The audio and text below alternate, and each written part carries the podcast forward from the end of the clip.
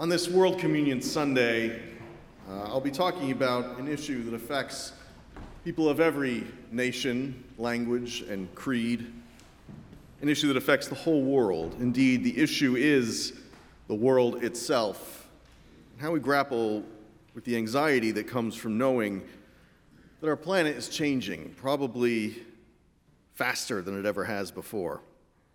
Climate patterns that normally take millions of years to develop are shifting before our eyes.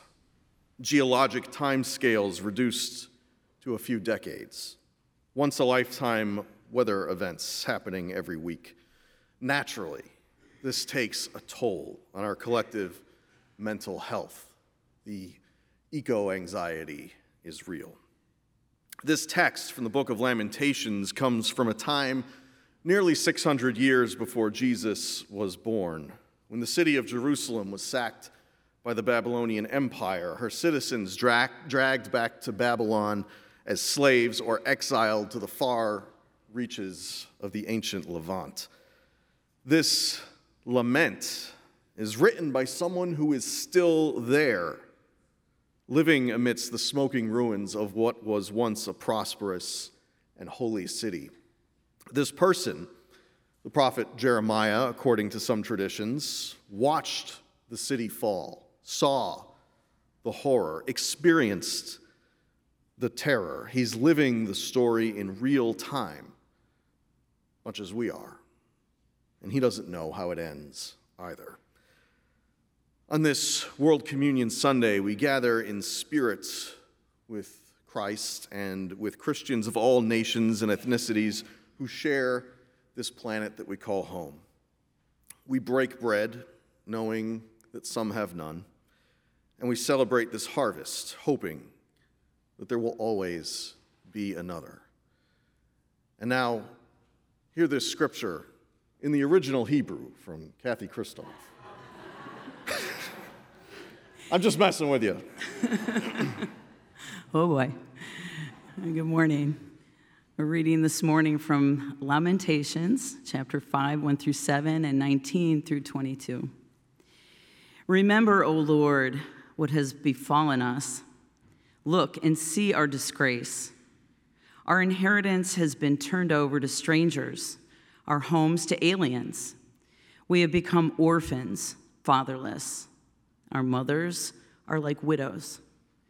We must pay for the water we drink, the wood we get must be bought. With a yoke on our necks, we are hard driven. We are weary. We are given no rest. We have made a pact with Egypt and Assyria to get enough bread. Our ancestors sinned, they are no more, and we bear their iniquities. But you, O Lord, reign forever. Your throne endures to all generations. Why have you forgotten us completely? Why have you forsaken us these many days? Restore us to yourself, O Lord, that we may be restored. Renew our days as of old, unless you have utterly rejected us and are angry with us beyond measure. Hear what the Spirit is saying to the church. Amen. Please pray with me. Everlasting God, may the words of my mouth and the meditations upon all of our hearts serve to glorify you. May they be in keeping with the teachings of our Savior Jesus Christ, in whose name we pray. Amen. Nostalgia is a powerful drug. I let it wash over me easily. If I happen to catch the scent of a certain industrial cleaner, I find myself back in my kindergarten cafeteria. When the light takes on a certain hue at sunset, I'm back in my grandmother's backyard, running and playing while the grown ups have their boring conversations at the kitchen table inside. If the right song comes on the radio, wrapped around your finger from the police always seems to do the trick for some reason. I'm back in the back seat of my mother's car, driving through my hometown, drifting down streets whose names I've long since forgotten. I was born in the summer of 1980. one of the greatest decades, I believe, in all of history. I don't mean to suggest that things were perfect back then. The AIDS epidemic and the lingering tensions of the Cold War were serious problems, to say nothing of unexplored racism, sexism, and homophobia that people simply didn't talk about much, leaving folks on the margins to stay there and suffer quietly. If I'm being honest, it might not be that the 80s were so wonderful. It may just be they were wonderful for me because I was just a kid, blissfully ignorant of the world's troubles. And I get the feeling that a lot of folks were less anxious before the advent of social media and the 24 hour news cycle. I heard a song recently by a guy around my age that talks about being jealous of his own father for being, in his words, an oblivious white guy in the 80s. If I could be anyone, dead or alive, he sings, I would want to be my dad in 1985. I can remember lazy Saturday afternoons in my living room playing with my action figures on the floor while my father sat on the couch and watched movies on television, occasionally adjusting the rabbit ears for better reception. My dad always loved science fiction, and he seemed to lean towards the dystopian apocalyptic stuff in particular The Road Warrior, Planet of the Apes, Escape from New York, that sort of thing. I never paid much attention to what was happening on the screen, but I can remember catching glimpses of Mel Gibson driving his battered 1973 Ford Falcon through the burning wasteland, and Kurt Russell trying to rescue the president from roving gangs and the burnt out husk of New York City.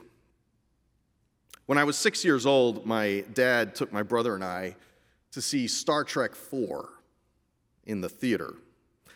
Star Trek has always been a, a, beacon of optimism, really, a universe in which poverty and pollution and war, among humans at least, have been eradicated, and humankind has spread out amongst the stars where they live long and prosper. Star Trek IV was no different in its relatively rosy outlook of the future, but it revolved around a plot to travel back in time to the 1980s to save the whales from extinction. Save the whales. I heard that a lot when I was growing up. Greenpeace ran this massive campaign back then uh, as the whales were being hunted to extinction. Seeing this movie was the first time in my long journey of slowly growing awareness that I was directly confronted with the fragility of our ecosystem. And it wasn't long after that that I noticed people were talking about the depleting ozone layer, an issue that seems almost quaint by today's standards. Captain Planet and the Planeteers, a kids' show about an environmentally friendly superhero worked its way into my rotation of Saturday morning cartoons. Captain Planet taught kids to recycle and to pick up trash and to use less hairspray. That was probably a good idea, regardless of its impact on the ozone. Still, whatever concerns I had about the environment were distant. I was naive back then. I wish I still was. I grew up in Meriden, Connecticut, just as my mother did before me. Meriden was a booming factory town in the first half of the 20th century, renowned for its production of silver. In its heyday, folks called it Silver City, an engine of industry and economic growth. During the Second World War, the Factories were repurposed for military use. Instead of spoons and jewelry, the silver was used to make coils and electromagnets for enriching uranium. My mother was born there in 1956 amid the prosperity of the post war era. But by the time I was born, the factories had long since closed, and the city had suffered a relentless decline, visible in the boarded up storefronts downtown and the peeling paint of old houses like ours. My mother, I imagine, must have experienced a kind of solastalgia, You see, while nostalgia is a longing for times and places long gone, solastalgia is the experience of a changing environment. It's the experience of watching the home you know change and collapse in real time. It's a kind of grieving, not for what once was, but for what still is and won't be much longer. I have to imagine as the corner store where my mom bought penny candies as a girl went out of business, as she noticed the slow but steady uptick in crime, as she watched the church we attended fall on hard times, that she felt a certain degree of sadness. Reminds me of another song that I'm fond of. No town more barren than our town, it goes. No haven safer than the one they tore down. And it's the same feeling echoed throughout the book of Lamentations, this poignant outpouring of grief by someone who is still living in the wreckage of the place they once called home. Jeremiah looks upon familiar streets, once full of people, now littered with rubble. He walks in the marketplace, but he can no longer find the things he needs water, firewood, bread for any kind of reasonable price, if he can get them at all. He gazes out his window, the scene bleaker than he's accustomed to. You see, nostalgia is bittersweet, but solastalgia is harder. Whereas the former longs for what is already past, the latter comes with uncertainty about how things will unfold, how they will end, and the inescapable anxiety that they will not end well. It's a feeling I think that we all are growing increasingly familiar with as we look at the world around us. Record breaking heat waves, scorching air, melting ice, extreme weather, wildfires, flash floods, flash droughts, dying rivers, withered cop, crops, burning oceans. Like my mother, like Jeremiah, we are watching the place we call home fall apart in real time. Now, I don't know about you, but I'm sad and I'm worried. I can't shake the feeling that those movies my dad watched on those Saturday afternoons are, in a sense, coming true. The themes, at least social disorder, resource depletion, environmental collapse seem prescient. And I find myself repeating the same sentiments as Jeremiah here in my prayers Renew us, Lord, as of old. But deep down, I know there's no going back to the naivete of childhood. Once you know, well, you know. Once you see it, you can't unsee it. You just have to see it through whatever that means, whatever that takes. As that same song I just quoted also goes No love greater than to lay your life down for a friend. No sweeter pleasure than to see the credits clear through to the end. You're probably thinking at this point that I ought to find some more cheerful music to listen to. But the music doesn't make me anxious, it just gives voice to the anxiety that's already there. I suppose that worry started 17 years ago when I saw another film. It wasn't an over the top sci fi adventure with rugged heroes and leather pants, the sort of thing I'd watch with my dad. It was just a notoriously boring guy on a stage with a PowerPoint presentation. Al Gore's documentary, An Inconvenient Truth, was hardly gripping cinema, and yet the subject matter was fascinating. I'd heard about the greenhouse effect before in passing, but never really understood it. I didn't realize that our carbon emissions were making the planet hotter and that the problem was only getting worse. An inconvenient truth, indeed. Of course, plenty of people did know, but it wasn't really common knowledge. All the way back in 1896, a Swedish scientist named Svante Arrhenius arrived at the same conclusion. In 1977, Exxon commissioned a scientific study that modeled our current predicament with stunning accuracy. But rather than do anything productive with this information, they hired the same researchers and PR firms that the tobacco companies used in the 50s to downplay the threat and shift blame onto individual consumers. And it worked. A lot of folks believed for a while that recycling our plastic and using paper straws was going to be enough to stem the tide. But even then, I wasn't convinced that it would be enough. I feared that our rampant consumption and political inertia would thwart any serious attempts at systemic change. It wasn't until a couple of years ago, after really immersing myself in the literature, that I learned just how complicated and dense these things really are. That only about 9% of recycled plastic actually gets recycled. That the Haber Bosch process of industrial farming needed to feed 8 billion people depends on fossil fuels to work.